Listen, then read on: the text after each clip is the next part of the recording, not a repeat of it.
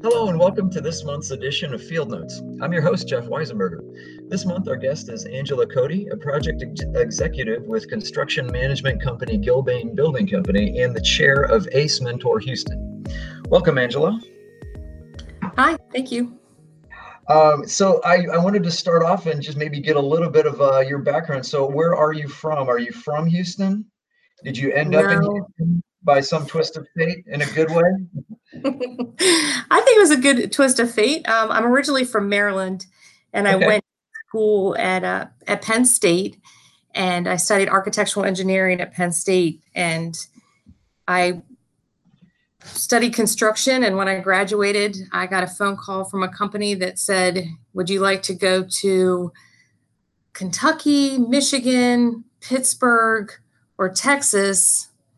And Texas sounded interesting. So I said Texas, and believe it or not, it was, this might tell how old I am, but it was before caller ID, and I hung up and I said, oh, I didn't ask where in Texas. And I, nice. So I ended up, I found the number. I called them back. I said, can you tell me where in Texas? And they wanted me to come down to Houston to help build the Astros new stadium. So was a pretty cool job that I got to be a green contractor on, which was exciting. So you said you went to Penn State. So, and you studied architectural engineering, you know, the buildings world or architecture engineering. Was that something that you, was that your, this is what I want to be when I grow up, or how did you end up there? That's a good question. I always wanted to be an architect. And when I was little, I always would look at things and want to change them around. And my family would laugh at me because I'd see an old building or something, and I would turn it into something else and draw it into something. And other girls had their, they'd be doing the Barbies and drawing that. And I had one that was architecture, like the interior design plates. I don't remember what that was called, but I was doing that stuff. And then I saw architectural engineering. I said, well, that sounds interesting. And then I got there and I'm going, wait a second, this is math and science. This is architecture. And I applied to the architecture school at Penn State. And at the same time, I was taking a construction class. I was waiting to hear back from the architecture school, but I was really enjoying this construction class. And as it went on, I was really enjoying the construction class. I'm going, wow, this is not what I thought of when I thought of construction. I didn't realize that it was math and science and money and logistics and puzzles and all of what goes into actually getting the job done. So I actually had gotten into the architecture school and I passed it up, and I stayed in architectural engineering and went into the construction path. And I'm glad I did. It was really, it's been a great challenge for me over the years. Excellent. Well, so, you know, on that note, did you have a favorite building when you were younger that sort of inspired you and made you want to get into architecture in the first place? I grew up outside of Washington, D.C., so I think just the grandeur of the buildings in D.C. and just being around that, the beautiful buildings that were so classic. I think that's why I always just kind of liked, like, just big stones and that it was permanent. I liked that the architecture was something that was permanent. That's a good way of thinking about it, right? You know, I realized then that you may only work on one big impressionable building. Only one person is going to be IMP, right? That there's only those many people. But as a contractor, I can influence multiple buildings and do. And now, as my career progresses, I realize that as I get involved early in a project, I can actually assist and help the architect with, you know, if you have that sensitivity towards architecture, you can help with executing the building successfully. I think Gilbane gives me a lot of the stuff that's kind of offbeat, the things that are a little bizarre, I guess, in our world. I have a client, Moody Gardens, down in Galveston. We do a lot of, they are a It's an entertainment venue, and also they have pyramids. We did a renovation to their aquarium, so we have big tanks, and it takes a lot of logistics and planning, a lot of renovation work. I did an addition to the Houston Zoo for Gilbane. Things that are a little bit rare, things that take patience. We worked with Nickelodeon and did this SpongeBob SquarePants exhibit, which, again, depending on the client, takes a special skill set of patience and working through the planning and the logistics, and particularly when you're renovating something and you're trying to make an experience, which a lot of what they've had me do, a lot of hotel renovations as well, is an experience. So I have to sometimes, it just takes a little bit more of a gentle touch. Maybe being a female doesn't always hurt when you can offer that side of what you're doing, patience and ease into it a little bit. Okay, excellent. Well, so, and I want to back up a little bit. So with the Astros project, was that the ballpark, was that with Gilbane, or was that a different company that brought you to Houston? I worked with Barton Mallow at the time. Okay, I gotcha. I'm just curious. So, as your first project, so that's also kind of a more unusual, or at least more of a kind of a one-off sort of thing. You don't you don't build ballparks all the time, but what was that like, as a project just on its own right, but also as your first one? I got spoiled because I got to see how you could change a community. I never realized the power of a building until I saw what that ballpark did to Houston. And now, 20 years later, you come back to Houston, and that entire area of Houston is completely different. And had that ballpark not been there, had they not chosen that spot to develop it, had we not built it there, mm-hmm. Houston wouldn't be the way that it is right now. And I find that very interesting. And a lot of the projects that I've worked on have been kind of game changers for a community. I worked after I left Barton Mallow, I worked for a company called Struver Brothers Eccles and Rouse. They were out of Baltimore, and they did community redevelopment. They did some historic preservation and renovation. So it was very interesting to work for. I still am very passionate about renovation and how you can, and preservation of what's already there. Why tear up something that's, why are we destroying more land if there's already space? Why are we abandoning things? I just find that ridiculous. And that comes back to the lead and sustainability and even wellness, right? On how we live. Sure. But when I look at, even in those young years, seeing how changing a block, just renovating a building that was maybe dilapidated and revitalizing it with a community theater that mm-hmm. people cross the street before they got to the building. Now they stop and they get a cup of coffee, and then they go inside, and they just want to walk in the lobby because they know there's that cool painting. Those kind of things.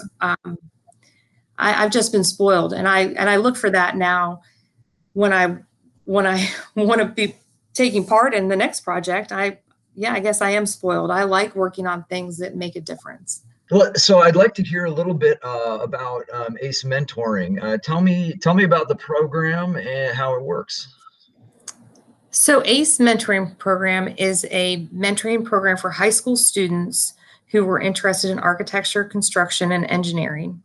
It's a free program and it's free for the volunteers. It's free for the students. And when I say volunteers, I mean the mentors to participate. And each affiliate in each city has a different kind of model. But in Houston, we have 8 locations that the students can meet with mentors in their office, and they team up and they work on a project, usually from November until April. And they each week when they meet, they learn about architecture, then they learn about different types of engineering. They learn about different construction. They learn about each different emphasis as they go through. It's very, they focus on different people. We meet usually for 2 hours, depending on the location. And the first half, they get an introduction to one of their mentors or a guest speaker. Say I was in and talk about construction. I'd introduce myself, maybe give them a little bit about my past, give them an introduction to construction and how my career could apply to the project that they're working on. And then they will work on it. We give them RFPs at the beginning of the school year so that they work through that through the entire school year. And then they present it at the end of the year. Unfortunately, this year with COVID, we have a challenge that we're going virtual. Okay, right. I'm despite the fact that we don't get to have face-to-face mentoring this year on site, I'm excited because I feel that in Houston, we're going to have an ability to reach more students. And I mean, I think sure. ACE, we really, our mission is to inspire these kids to get involved. And it started in New York City about 26 years ago. And they really wanted to reach some of the more disadvantaged parts of the city and get these kids exposed to these careers. And when I look at Houston and I look at a lot of the students that participate, we have, last year, we had about between 200 and 300 kids signed up. By the end, we had about 225 kids completed the program. Mm-hmm. And about 80% of those kids were on a free or reduced lunch program. And when I think about some of those kids, and I think about the fact that if we can reach more of those students, if transportation isn't an issue, so our students who live in some of the more far off areas can't just get downtown to come to an ACE mentoring program, or kids that are maybe have a job or do different things can't participate. So I'm kind of excited that we're going to be able to get more exposure for these kids and have. But we have no idea, right? We have no idea how many kids are going to want to participate. We're a little worried because these kids are going to have been online all day at school. Right. I'm going to be mentored at night again, so should be interesting. Indeed. Well, and what sounds especially beneficial about it is, like, so what you were saying earlier about wanting to be an architect, going to school at Penn State, as you're waiting on to find out about architecture, you found out about the construction side of things the hard way, so to speak. And this program seems like it gives everybody, all the kids, sort of a taste of like the various sides of it, even before you're going to college. Absolutely. I mean, we want these kids to understand what's going on and understand. You'd be surprised how many kids come in wanting to be an engineer, or in Houston they all want to be petroleum engineers, right? Because they think that's where all the money goes. So I want to be a petroleum engineer.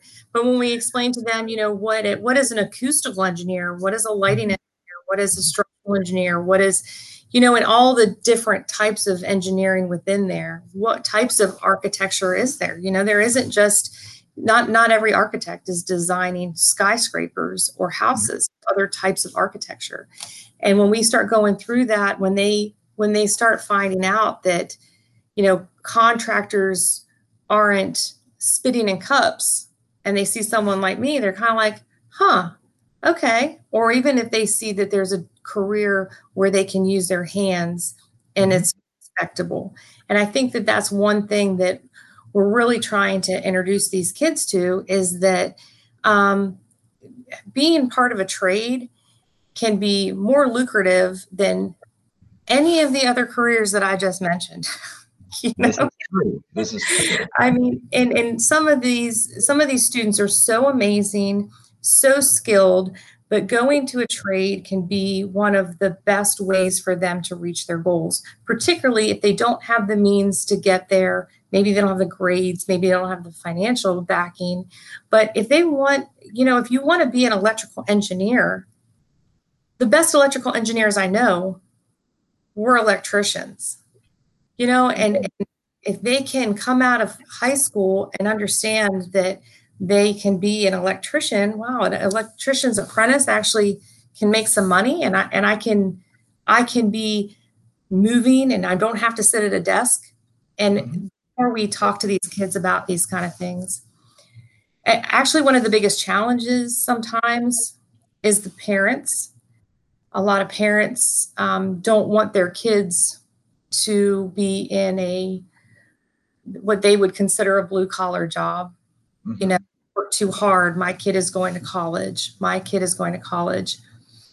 And, you know, I find it very ironic now. I have two teenage boys, and my husband is an electrician by trade, and he works for a competitor, a contracting company. He's an executive at another contracting company.